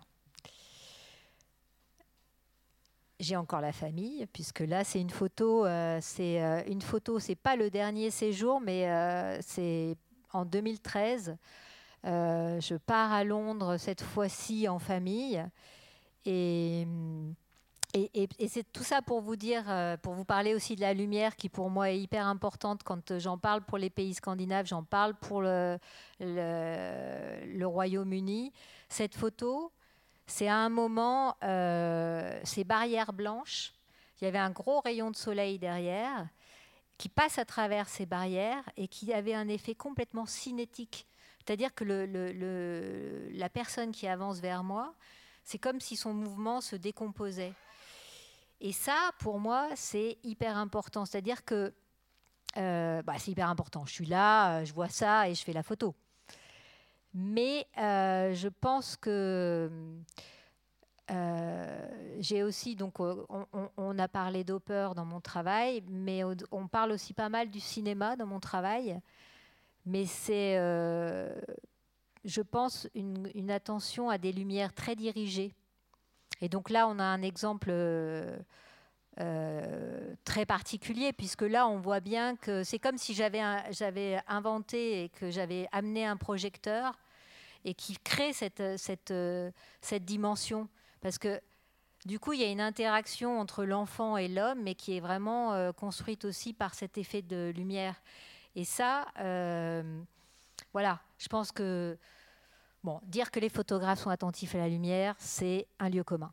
Mais euh, moi, je pense que je suis attentive à certaines lumières et il y a certaines lumières qui sont cinématographiques. Et donc, on, revient toujours dans cette idée de euh, fiction, histoire. Donc voilà, c'est. Euh, et, d'ailleurs, cette image, pour, pour certains, moi, je ne voyais pas ça du tout. Hein. Mais il y en a pour certains qui trouvent que c'est une image euh, euh, un peu existentialiste, dans le sens où c'est un peu l'enfant qui regarde l'homme qu'il va devenir, ou je sais pas quoi. Enfin bon, bref, voilà, c'est des interprétations. Mais voilà, euh, ça aussi, je peux vous dire que quand j'ai vu la petite fille sortir du restaurant avec ses parents habillés, alors c'est pas en Alice, c'est en moi, je l'appelle Alice, mais c'est pas Alice. Bref, conte de fées. Bon, bah, moi, c'est ça que je guette. C'est ça que je cherche euh, en marchant dans les villes. Et alors, à l'inverse de certains photographes, je ne peux pas rester à un endroit. Et même elle, quand je la vois sortir du restaurant euh, avec ses parents, je, vais un peu marcher un peu dans tous les sens parce que j'ai ce sentiment que euh, si je reste à un endroit, je, vais gêner le cours des choses. Alors que euh, bah, un, grand exemple, c'est Cartier-Bresson. Lui, il dit que s'il voit qu'à un moment il y a une lumière, une architecture, il va s'arrêter et il va attendre qu'il se passe quelque chose dans son cadre. Ça, moi, j'en suis complètement incapable. Donc, il faut tout le temps que je sois en mouvement. Donc, euh, mais bon, voilà, c'est un peu, euh, c'est un peu magique aussi la photo, quoi, parce que le pigeon, il y a tout là. Et euh, voilà. donc, je, fais une grande parenthèse. Après, je reviendrai sur mon métier d'éditrice, hein. mais le, du coup, quand se termine la, série North End avec la résidence, euh, enfin la, villa, euh, bref, j'y arrive plus. Les cinq semaines passées au Royaume-Uni, là, à ce moment-là, et c'est un petit peu, euh, je pourrais presque revenir sur cette image, je sens que je pourrais refaire des photos dans la rue, pas à l'infini, il ne faut pas exagérer, mais je peux m'enfermer dans, ce, dans, dans cette histoire-là. Et du coup, euh, je décide de partir au Japon. Déjà parce que j'avais envie d'aller au Japon. Mais je décide aussi de partir au Japon parce que je sais que euh, je vais euh, perdre mes codes. Donc, en 2016, je, juste après les, la, fin de, cette série, je pars au Japon avec mes deux enfants sous le bras, encore. Et ça marche. En fait, j'arrive pas du tout à faire des photos. Je suis complètement perdue. Je n'arrive pas à photographier les gens parce que je les comprends pas. Je comprends pas. quand je dis je les comprends pas, euh, ça va au-delà de je les comprends pas en termes de langage. C'est que je sais pas. En fait, même si je suis quelqu'un qui photographie les gens dans la rue, je Enfin, je suis quelqu'un qui photographie les gens dans la rue, mais je comprends leurs expressions. Je comprends leurs réticences, je comprends leur, euh, j'imagine leurs sentiments, je me raconte des histoires sur les passants que je croise. Et là, d'un seul coup, je comprends plus rien. Donc, j'arrive plus à les photographier. Et je fais très peu de photos. Et je rentre de ce premier voyage en disant, bah écoutez, euh, voilà, Japon, c'est un pays merveilleux, mais c'est pas un pays dans lequel je vais faire, des, un travail. Et puis, se passe un ou deux mois, euh, je dois écrire un texte. Alors ça, il faut savoir aussi que je déteste écrire sur mes photographies. Je ne suis vraiment pas forte pour ça. Et donc, je cherche quelque chose à faire d'autre et je me replonge dans les quelques planches contact euh, du Japon. Et là, je vois, euh, en fait, j'étais partie, on était parti 3-4 euh, jours au nord du Japon, dans une petite ville, et je vois une photo que vous verrez dans la projection, parce que j'ai pas mis beaucoup de photos du Japon, parce que la projection est sur le Japon. Vous verrez deux hommes qui vont pour traverser une route avec une cravate rentrée dans la chemise.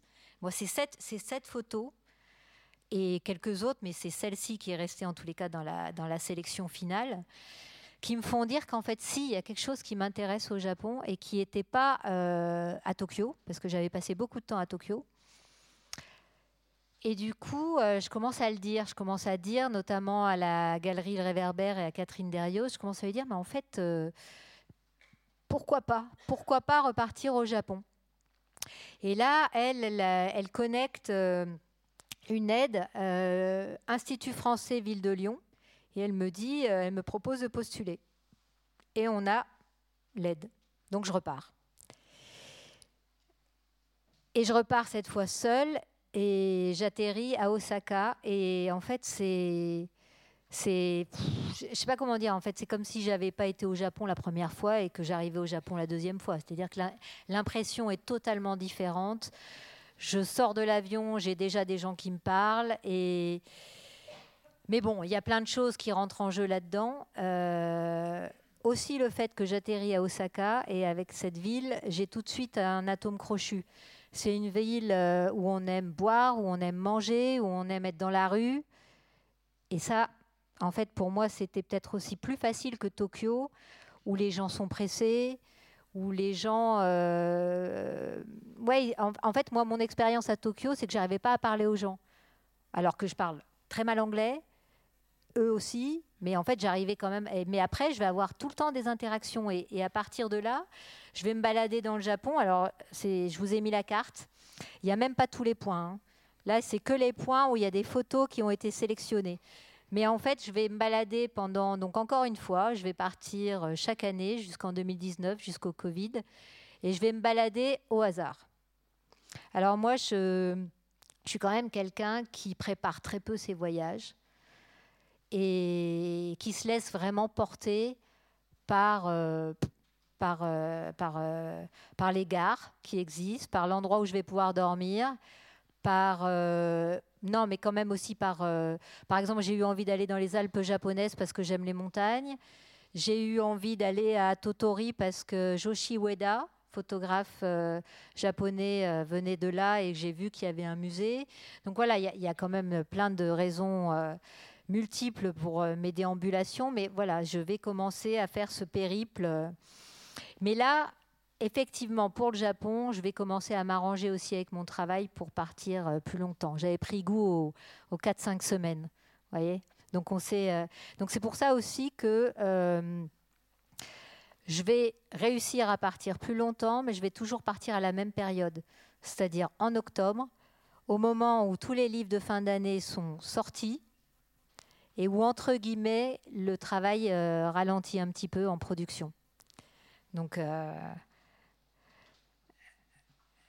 mais voilà, il y a quelques photos. Je vous ai mis que deux photos du Japon parce que vous allez les voir en projection.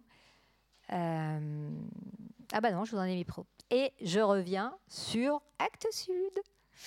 Donc en fait, euh, je vous ai dit que quand euh, je choisis, enfin, quand je m'oriente vers le livre et vers l'édition, avec toute ma naïveté, je pense à être éditeur, à être éditrice.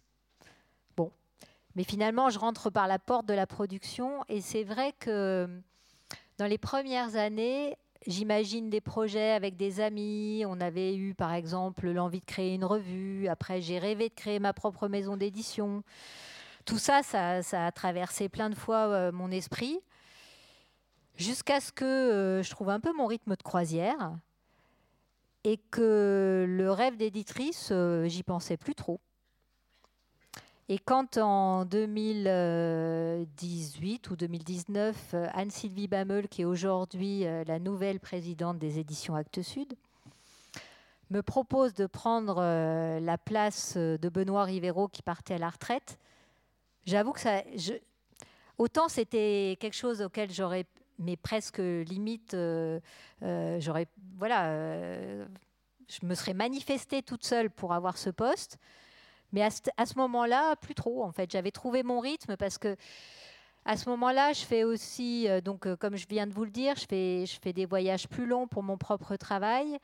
Je m'occupe aussi non, seulement de la production des livres d'Actes Sud, mais aussi des livres euh, pour la maison d'édition textuelle. Je fais des rencontres importantes puisque je vais travailler sur plusieurs livres d'Harry Gruyert. Donc voilà encore quelqu'un qui avec qui je me sens proche photographiquement, avec qui on est, aussi proche, euh, euh, voilà, parce qu'on a développé une amitié.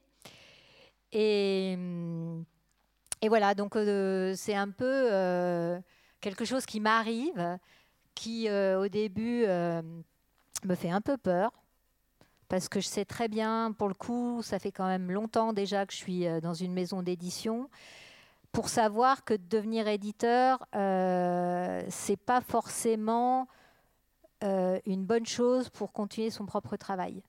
En fait, euh, la différence avec euh, être en production, c'est que c'est en production, c'était jamais moi qui choisissais les projets, c'était pas moi qui avais non plus la responsabilité de les faire vivre. J'avais pas à justifier quoi que ce soit. C'est-à-dire que c'était des rencontres très fortes pendant tout le temps de la production. C'est du temps, euh, je ne veux pas dire que quand on est en production, euh, notre esprit, n'est pas occupé par euh, le travail et par la rencontre. Il y a des artistes qui sont plus ou moins faciles aussi. Les temps passés chez les imprimeurs, c'est des parfois des moments de stress intenses, des grands moments. Moi, régulièrement, j'ai passé une semaine entière chez un imprimeur. Il hein. faut, imaginer que c'est quand même un investissement important. Mais c'est pas la même chose que d'être éditeur. Et ça, je le sais déjà au moment où on me propose le poste parce que euh, et je sais que ça va prendre plus de place dans ma tête. Et je sais que l'enjeu, ça va être de réussir à être éditeur tout en continuant mon travail. Parce qu'il n'était pas question euh, d'arrêter mon travail. Et je pense même que euh, je ne peux être que bien dans mon travail d'éditeur que si je suis bien dans mon travail de photographe. Sinon, euh, là, il y a des problèmes de, voilà, on devient aigri. On, donc, ce qui est important, c'est d'avoir l'équilibre. Bon, bref, en même temps, je me dis, euh, si j'essaye pas, je vais le regretter. Donc, c'est parti, quoi. Donc, ça fait trois ans maintenant, bientôt quatre. Je ne pense pas être encore à mon rythme de croisière, hein, ça met du temps en fait. Bon, déjà au début, quand j'arrive, j'hérite des projets, puisqu'un livre, c'est euh, un à deux ans de travail. Donc euh, il y avait des projets en cours qui étaient euh, déjà dans le, le, pipe. Et par exemple, je vais accompagner la sortie du coffret Femmes photographes dans la collection Photopoche. Ça, c'était un gros travail de droit, notamment. Toute la sélection était faite par Sarah Moon. Et moi, j'avais euh, mission de faire aboutir ce projet. Et bon, je reviens, donc comme je vous disais tout à l'heure, j'ai essayé d'être en stage chez Nathan pour la collection Photopoche et je me retrouve à la tête, puisque là pour le coup c'est à la tête de la collection Photopoche, puisque Robert Delpire euh, est décédé en 2017. Donc euh, non seulement euh, parce que Benoît Rivero, il a, dirigé la collection Photopoche, mais avec Robert Delpire. Moi, je me retrouve seule. bon, et, voilà, une des choses que je vais, faire, importante, lourde, c'est que je décide de changer le graphisme de la collection Photopoche. En fait, cette collection, moi j'y suis très attachée. Je trouve que ça a été une idée, c'est une idée géniale. Un livre à 13,90 euros de photographie qui traverse l'œuvre d'un photographe, c'est génial. Et une histoire de la photographie qui se construit titre après titre, après titre ça aussi c'est incroyable. Malgré tout, je voyais bien que dans mes proches, donc forcément, j'ai une communauté d'amis euh, photographes. Je voyais bien que c'était plus un livre qui circulait. C'est une collection qui avait quand même encore beaucoup de succès, mais pas forcément dans un public jeune et pas forcément euh, dans un public aussi, euh, entre guillemets, d'initiés. En partie parce qu'elle était quand même marquée années 80, cette collection. Et donc, moi, dès le début, quand euh, j'ai pris le poste, j'ai dit à Anne-Sylvie, écoute, ça va être les 40 ans de la collection, il faut qu'on en profite, il faut qu'on change euh, le graphisme de la collection. C'est une collection qui doit être populaire. Si elle est populaire, ça veut dire qu'elle parle aux gens d'aujourd'hui. Il ne faut pas que ça devienne une collection de collectionneurs, ce qui était un petit peu en train de devenir. Ça a mis un certain temps, mais euh, Anne-Sylvie et après tout le comité de direction d'Actes Sud a décidé de me suivre dans cette idée. Et, euh, et surtout, j'ai proposé carte blanche à... Donc après, ils m'ont dit, OK, on y va. Et là, j'ai proposé aux graphistes Pierre Perronnet et Vinge van Rogen, je dis certainement mal son nom, de travailler sur un projet. Et je peux vous avouer que quand ils m'ont présenté les projets au début, j'ai eu le cœur qui battait. Je me suis dit, oh là là. Parce que c'était tellement. En fait, moi, je leur avais parlé de la collection. En fait, euh, Photopoche est publiée depuis aussi une vingtaine d'années par un éditeur anglais, Thames Hudson. Et Thames Hudson, depuis le début, ils avaient euh, publié la collection un peu sur le même graphisme que la collection euh, noire, mais à chaque fois, ils changeaient de couleur. Donc c'était une des choses que j'avais dit aux graphistes. Je leur avais dit, mais moi, je suis jalouse des Anglais. J'aime bien cette fraîcheur, le fait que, en fait, même la ligne dans une bibliothèque, bah, c'est un arc-en-ciel de couleurs, ça j'aime bien. Et puis, euh, on avait parlé de plusieurs choses ensemble, mais au fond, je leur avais pas non plus donné beaucoup d'indications. C'était vraiment carte blanche. Et Pierre Perronnet, par exemple, m'avait dit alors moi, il y a une chose, c'est que pour moi, l'image, il faut qu'elle soit sur un fond blanc.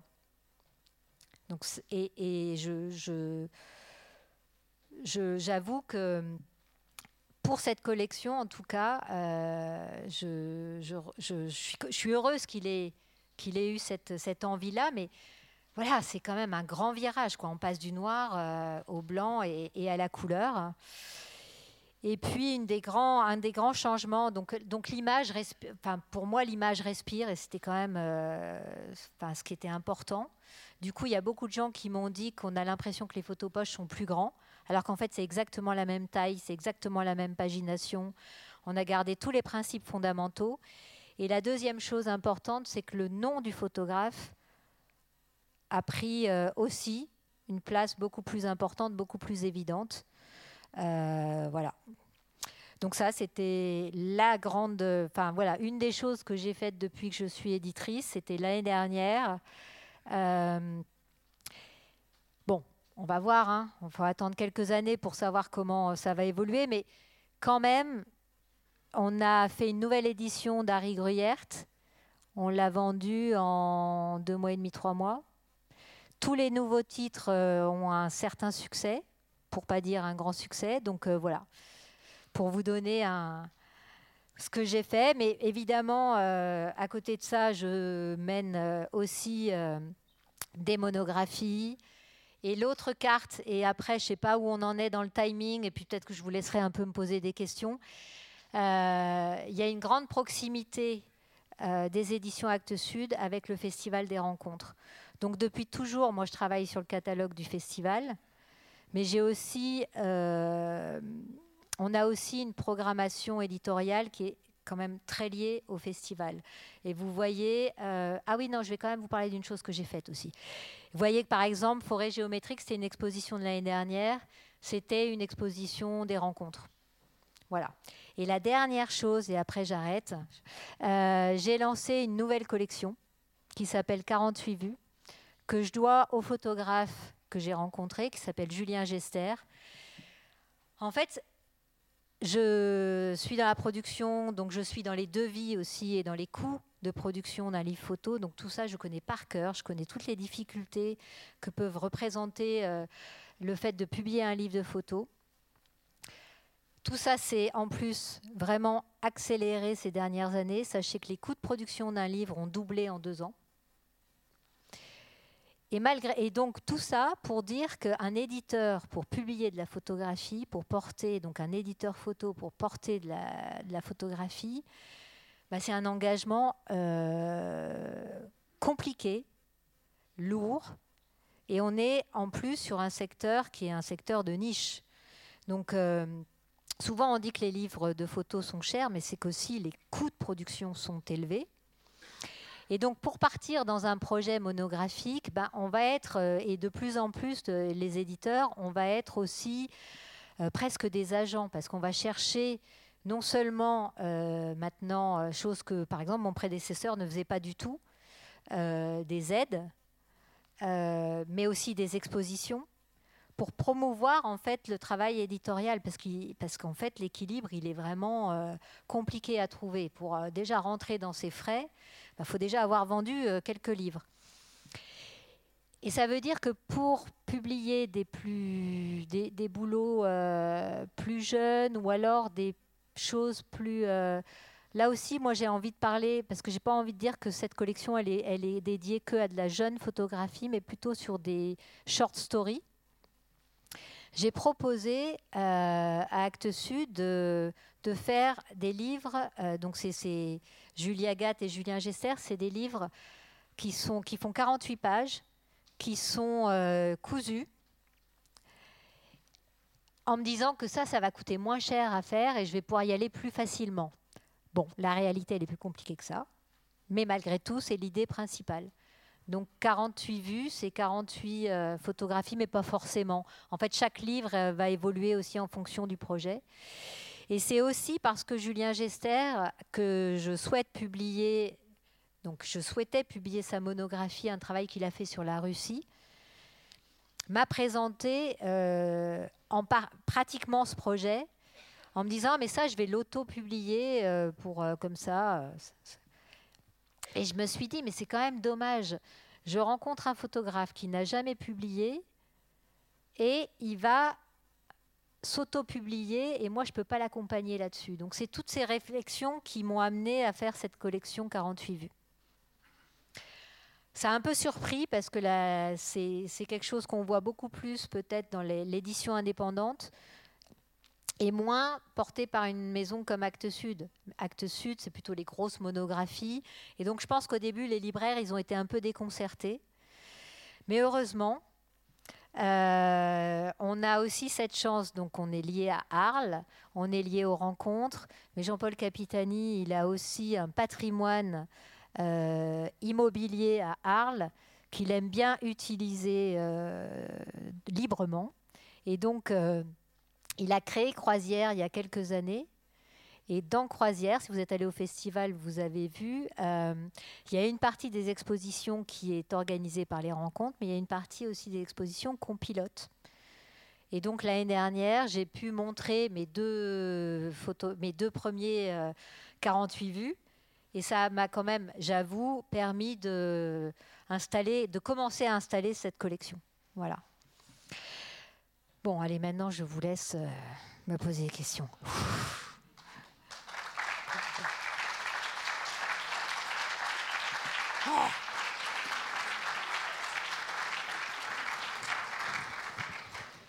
Merci, désolée, on n'aura pas beaucoup de temps pour les questions. Ah oui, j'ai beaucoup parlé. Non, mais c'est bien, mais après on m'a dit de respecter le timing. Hein, la multinationale, il ne faut pas rigoler avec ces directives. Donc on a 10 minutes, en tout cas, merci pour ce riche retour sur une vie artistique et professionnelle. Et puis c'est bien d'avoir une maison, enfin une maison d'édition, d'avoir une artiste au poste de direction d'édition, puisque bravo pour ses apports euh, à Actes Sud. Donc je me tourne déjà, là il y a des questions, réactions et autres je crois que les gens sont aussi un peu pressés de poursuivre la, nuit. Peut-être moi juste une petite, une petite question comme ça, juste pour conclure, s'il n'y en a pas quelque chose qui se manifeste. Euh, alors la, suite, c'est quoi? Parce que vous aimez le froid, les lumières du Nord. Vous pouvez venir en octobre à la Chaux-de-Fonds, c'est sublime. Ah non, alors là, je suis en train de, de, terminer une résidence que j'ai faite à Clichy-sous-Bois sur le quartier du Chêne Pointu. Ceux qui ont vu euh, Les Misérables ont vu le quartier. En fait, c'est une commande qui m'est passée par la mairie euh, de Clichy-sous-Bois. Je ne suis pas la seule. Il y a eu aussi Philippe Chancel qui est venu euh, aussi à la nuit de la Chaux-de-Fonds ou en conférence. Pedrosa, Cyril Pedrosa. On est plusieurs à travailler sur ce quartier parce qu'en fait, il y a eu une décision de justice qui a obligé l'État à détruire et à reconstruire certaines tours. Donc il y a un gros plan d'aménagement, d'urbanisme sur ce quartier. Et donc c'est un travail de mémoire. Et moi, je, euh, fais ce travail depuis deux ans à peu près. Euh, là aussi, euh, au début, quand on m'a proposé le projet, j'avais un petit peu, j'avais un petit peu peur. Je me disais mais qu'est-ce que, quelle légitimité j'ai à aller là-bas faire des photos? Et et je suis hyper contente d'avoir cette occasion-là, en fait, de travailler euh, sur euh, ces questions-là, de rencontrer ces personnes. Donc voilà, c'est ce travail-là que je suis en train de terminer et que je suis en train de... Voilà, de terminer. Oh, j'y arrive plus. Après, on verra. Merci. Euh, je crois qu'on va je regarde les chefs là. On va conclure. Alors, ah, je vais passer la parole pour conclure à Claude André Moser. Je suis contente que tu te sentes comme chez toi ici, donc je t'invite à me rejoindre. Juste vous rappeler de visiter notre bar Chien avec des sandwichs chauds de à disposition. Merci au petit trio de la technique et puis euh, je vous souhaite une belle nuit et non bonne nuit parce qu'il faut vraiment avoir de l'endurance et je me réjouis de vous recroiser ici ou là. Ah, il y a une question. Non, j'ai pas une question. Je me propose, pour ceux qui ont envie, de signer aussi euh, ce tout nouveau livre, Far East. Ah oui à la sortie. oui, il est très beau, hein. vous pouvez le feuilleter, il est juste là. Donc Claude André, si tu veux conclure. Oui, ça fait partie de ce que je voulais dire. Ah, bon ben voilà. Merci beaucoup. Donc, euh, je voudrais aussi, on a, l'habitude à ce moment-ci, euh, de, la fin de la conférence, d'appeler les photographes euh, qui se présentent ici en projection et qui sont dans la salle, de nous rejoindre. Je ne sais pas exactement qui, je ne connais pas tout le monde. Je connais un, certain Christian Lutz, mais je ne vois pas s'il s'est caché quelque part. Tout à l'heure, il était là, mais euh, je ne le vois pas. Euh, Namsa Leba est là. C'est elle qui va recevoir tout à l'heure. Je demande de venir sur, scène pour, pour, se présenter. Namsa Leba, dont vous verrez que tout à l'heure, elle va recevoir le, prix André Moser euh, à, à l'Esther. Donc, là, va vous présenter aussi ici, que vous la voyez aussi ici.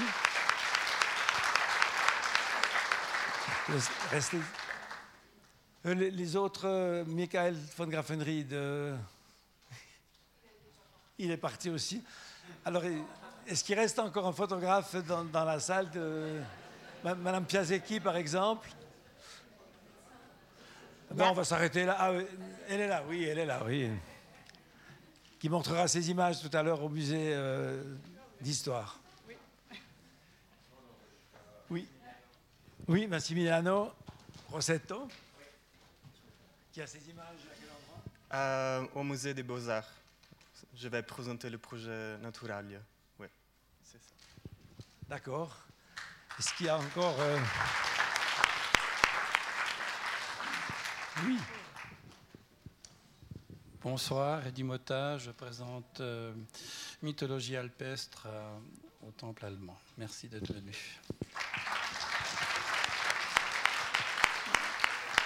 Il a, fait hier la couverture du temps avec la mention de la nuit de la photo et on est très fiers.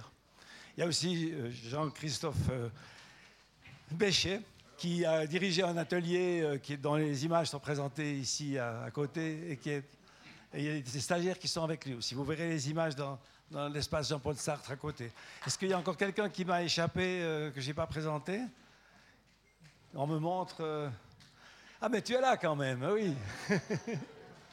Comment tu t'appelles? Michael van Graffenry. Enchanté. Il présente un travail. Un, travail sur une ville américaine qui s'appelle New Bern. Il y a des rapports avec ses origines. Ah, si Sarah Girard a encore quelqu'un à me montrer, euh, volontiers. Mais sinon, euh, je crois que j'ai présenté euh, tout le monde. On a pu faire une photo. Approchez-vous un tout petit peu, comme ça on aura aussi l'oratrice avec nous, ou alors celle qui se déplace. Pendant que Evelyne Perrou fait les photos, donc euh, on a parlé de la vente de livres. Il y a deux autres livres aussi de Géraldine Lé qui sont là. Ils sont au prix euh, euro français, au prix français. Le, livre qu'on a coédité, ça nous fait bien plaisir si vous, y faites honneur. Far East coûte 30 francs. C'est un très beau livre avec une, euh, une reliure particulière. Bravo à son éditeur qui est parmi nous. Le catalogue, euh, on vous le recommande aussi.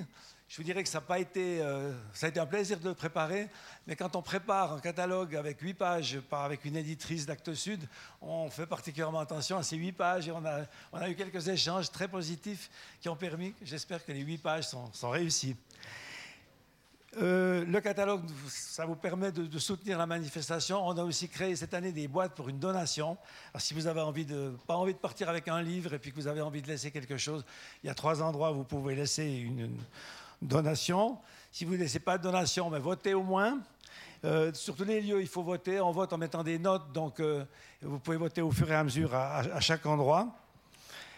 À l'Esther, vous pouvez vous sustenter si vous n'avez pas beaucoup de temps possible d'avoir euh, une nourriture légère avant d'assister ou après avoir assisté au défilé dont on a parlé tout à l'heure, qui est en l'honneur de, de.